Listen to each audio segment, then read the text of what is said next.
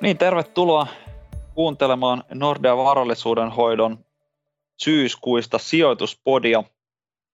Täällä tänään meidän strategeista äänessä Hertta Alava, Ville Korhonen ja allekirjoittanut eli Antti Saari. Hei vaan kaikille. Hei vaan.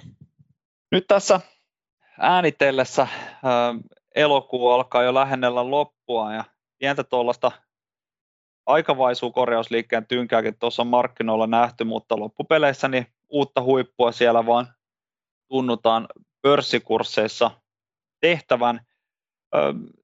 Mitäs tämä nyt on taloudessa nähty aika kovaa kyytiä tässä jo jonkun aikaa.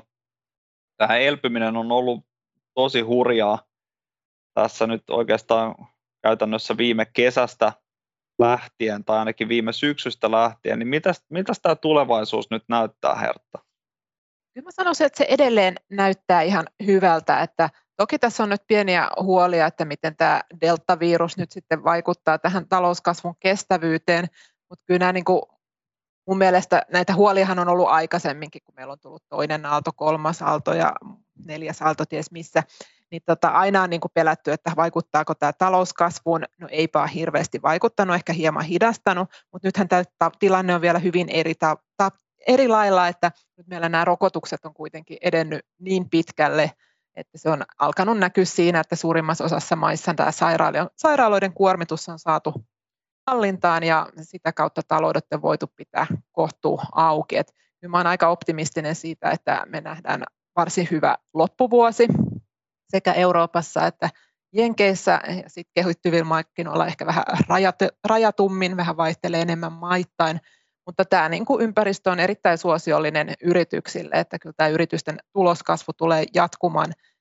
erittäin hyvänä vielä loppuvuodenkin. Toki nämä prosenttiluvut tulee vähän alaspäin, koska se toinen neljännes oli niin kuin tämä vertailu, vertailupohjaltaan kaikkein niin kuin helpoin, että viime vuonna se oli kaikkein heikoin neljännes, mutta jos katsotaan ihan absoluuttisesti näitä lukuja, niin kyllä me ollaan erittäin vahvaa ensi loppuvuoteen menossa ja ensi vuosikin näyttää mun mielestä aika hyvältä.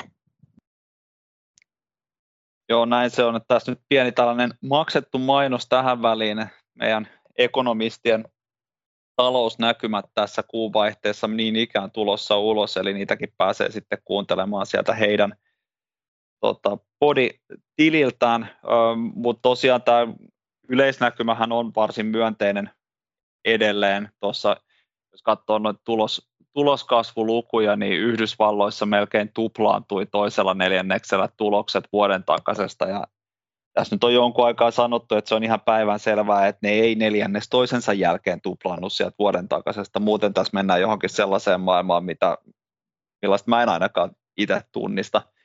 Kyllähän tässä vääjäämättä jonkunnäköistä hidastumista tulee, siinä ja se kuuluu tähän asiaan niin aika usein käy, kun talous sitten pääsee ja tulokset siitä ö, kuopasta vähitellen yli.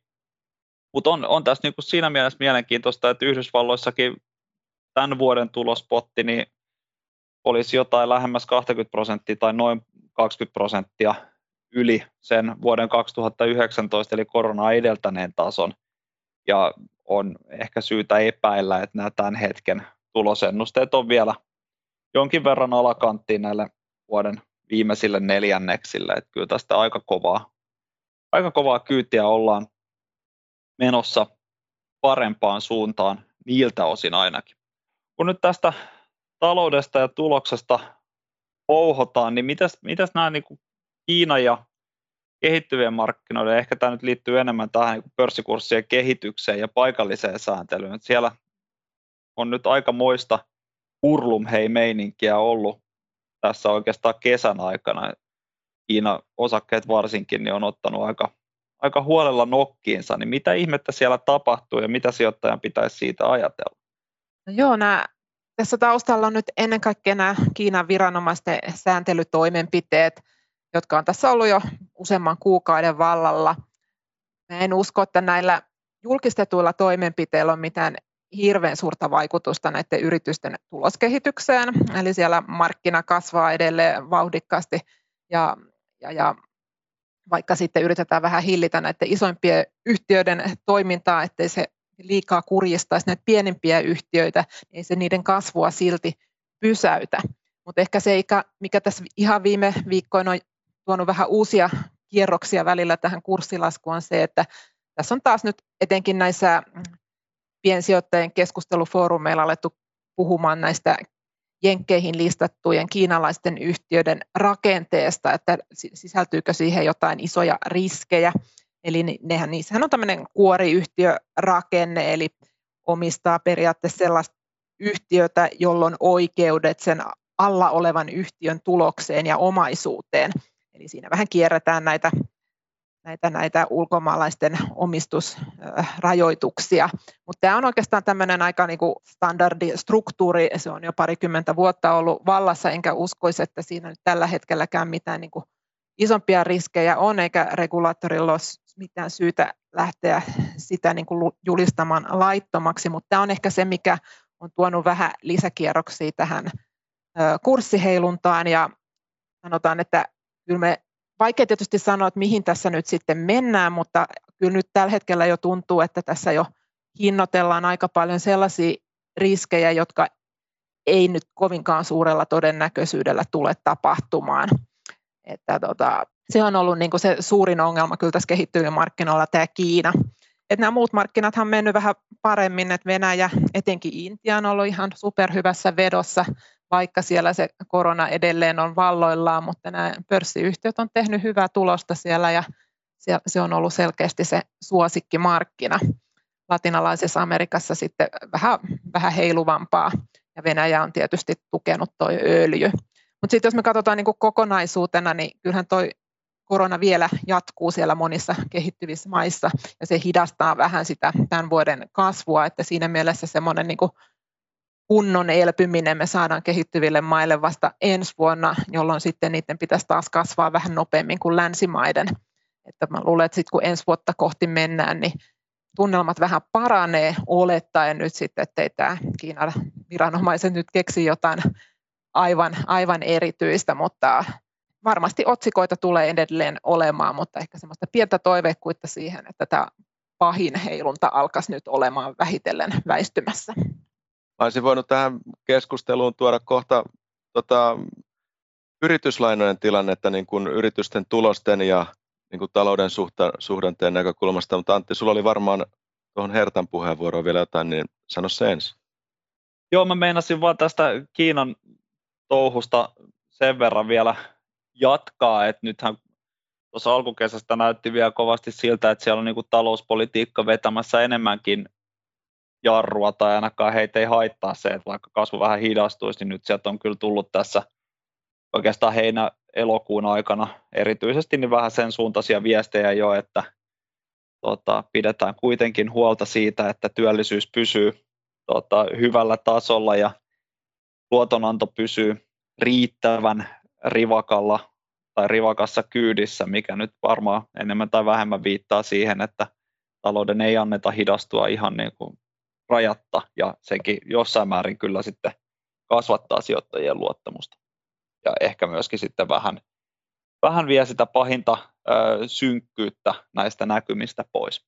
Ja se näin on, että tosiaan Kiinahan leikkasi tuota pankkien kassareservivaadetta tässä ensimmäisen kerran kesällä ja se vapauttaa sitten vähän lainanantokapasiteettia ja ohjauskorkoa ei olla vielä laskettu, mutta pikkasen on jo ehkä vähän tosiaan annettu vihjeitä. Niin siinä mielessä se voi olla ihan mielenkiintoinen tilanne sitten niin kuin tässä vuodenvaihdetta kohti mennessä, että monissa muissa maissa ehkä mietitään jotain rahapolitiikan kiristämistä, niin Kiina on jo mennyt tavallaan siitä syklistä niin kuin jo seuraavaan vaiheeseen, eli kiristämisen jälkeen aletaan taas löysätä, että siinä mielessä niin ei mennä kaikki ihan samassa, samassa syklissä todellakaan.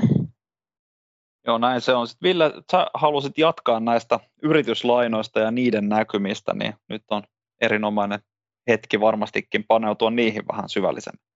Joo, mä olin innolla jo hyppäämässä tuonne yrityslainojen puolelle tässä markkinassa, missä viimeinen vuosi ja vähän reilukin on ollut erittäin hyvää kehitystä jo, nyt kun puhuttiin tästä yritysten tuloskasvusta ja miten se sitten, mikä sen näkymä on ja jatkuuko se ja niin edespäin, niin jos me katsotaan yrityslainojen niin kuin velkatunnuslukuja, jotka luonnollisesti heikkeni tämän koronataantuman myötä, kun yritysten voitot pieneni ja kassavirrat pieneni, niin tuolla yrityslainamarkkinoilla tämä velkaantuneisuus on tämän hyvän tuloskasvun myötä parantunut, mutta ei siellä ole kokonaan niin kuin kurottu kiinni sitä tunnuslukujen heikkenemistä, mikä nähtiin tämän koronataantuman jälkeen, vaan kyllä siellä on niin kuin semmoisia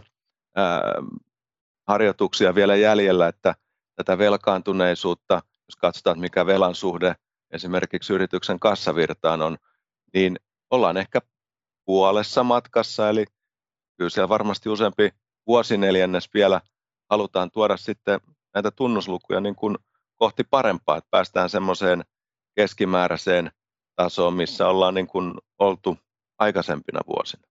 Ja tämän luonnollisesti sitten tukee tota yrityslainamarkkinaa jatkossa, mutta jos ajatellaan sitten sijoittajan näkökulmasta, eli onko siellä sitten iso, isot mahdollisuudet vielä jäljellä, hyviä tuottoja, riskimarginaalien kaventumista näkyvissä, niin semmoista ei, ei voida kyllä luvata, eli kyllä sijoittajat on sitten jo pistäneet sen rahansa sinne hyvissä ajoin ja saaneet sen parhaan hyödyn sieltä jo sitten irti, että kohtuu niin kuin maltillisia tuottoja kannattaa sieltä odotella, vaikka tilanteen niin kuin odotetaan ähm, velkatunnusluku mielessä vielä paranevan tässä useampi neljännes eteenpäin.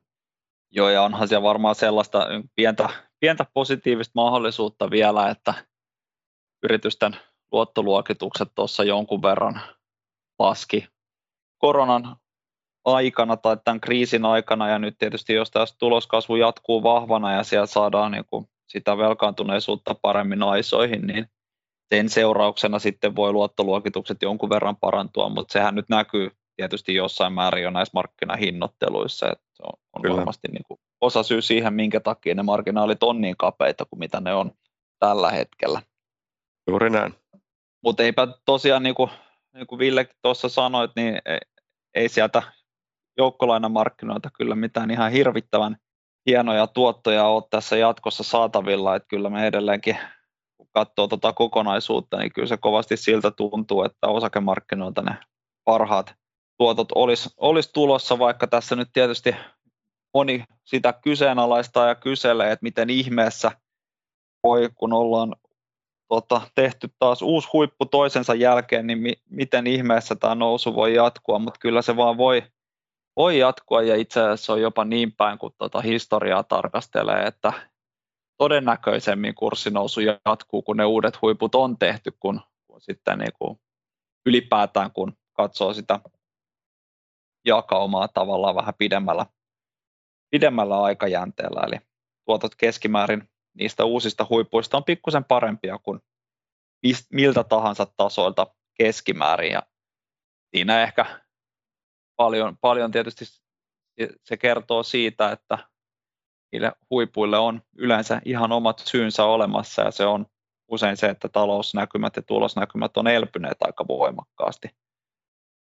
Ja ehkä tässä nyt, jos tästä talouskasvun hidastumisestakin on puhuttu, niin se kuitenkin tosiaan riittää oikein hyvin meidän mielestä siihen, että nämä osakemarkkinat jaksaa tästä eteenpäinkin onnistaa kyllä ihan hyviä tuottoja, mutta samanlaisia tuottoja ei ehkä kannata odottaa, mitä tuossa viiden, edellisten 12 kuukauden aikana on tullut tai tänä vuonna tähän asti, että onhan tämä kyyti sinänsä aika, aika voimakasta ollut. Mutta ihan hyvillä mielin tässä kuitenkin syksyyn lähdetään, että ehkä vähän, vähän maltillisemmalla tai pikkusen pienemmällä vaihteella, jos joku vielä manuaalivaihteista autoa on ajanut ja niitä muistelee, niin tota, vähän pienemmällä vaihteella mennään, mikä saattaisi aiheuttaa sellaisia pikkusen kovempia liikkeitä suuntaan ja toiseen, mutta kuitenkin suunta pysyy pidemmällä tähtäimellä, eli edelleenkin ihan tällaisissa osakemyönteisissä tunnelmissa. Näihin kuvia tunnelmiin on varmaan hyvä päättää tämä meidän syyskuinen sijoituspodi. Kiitos oikein paljon kaikille kuulijoille ja Kiitos Ville ja Hertta erinomaisista puheenvuoroista ja me palataan sitten tähän samaan keskusteluun noin kuukauden päästä. Kiitos. Kiitos, hei hei. Kiitos, hei.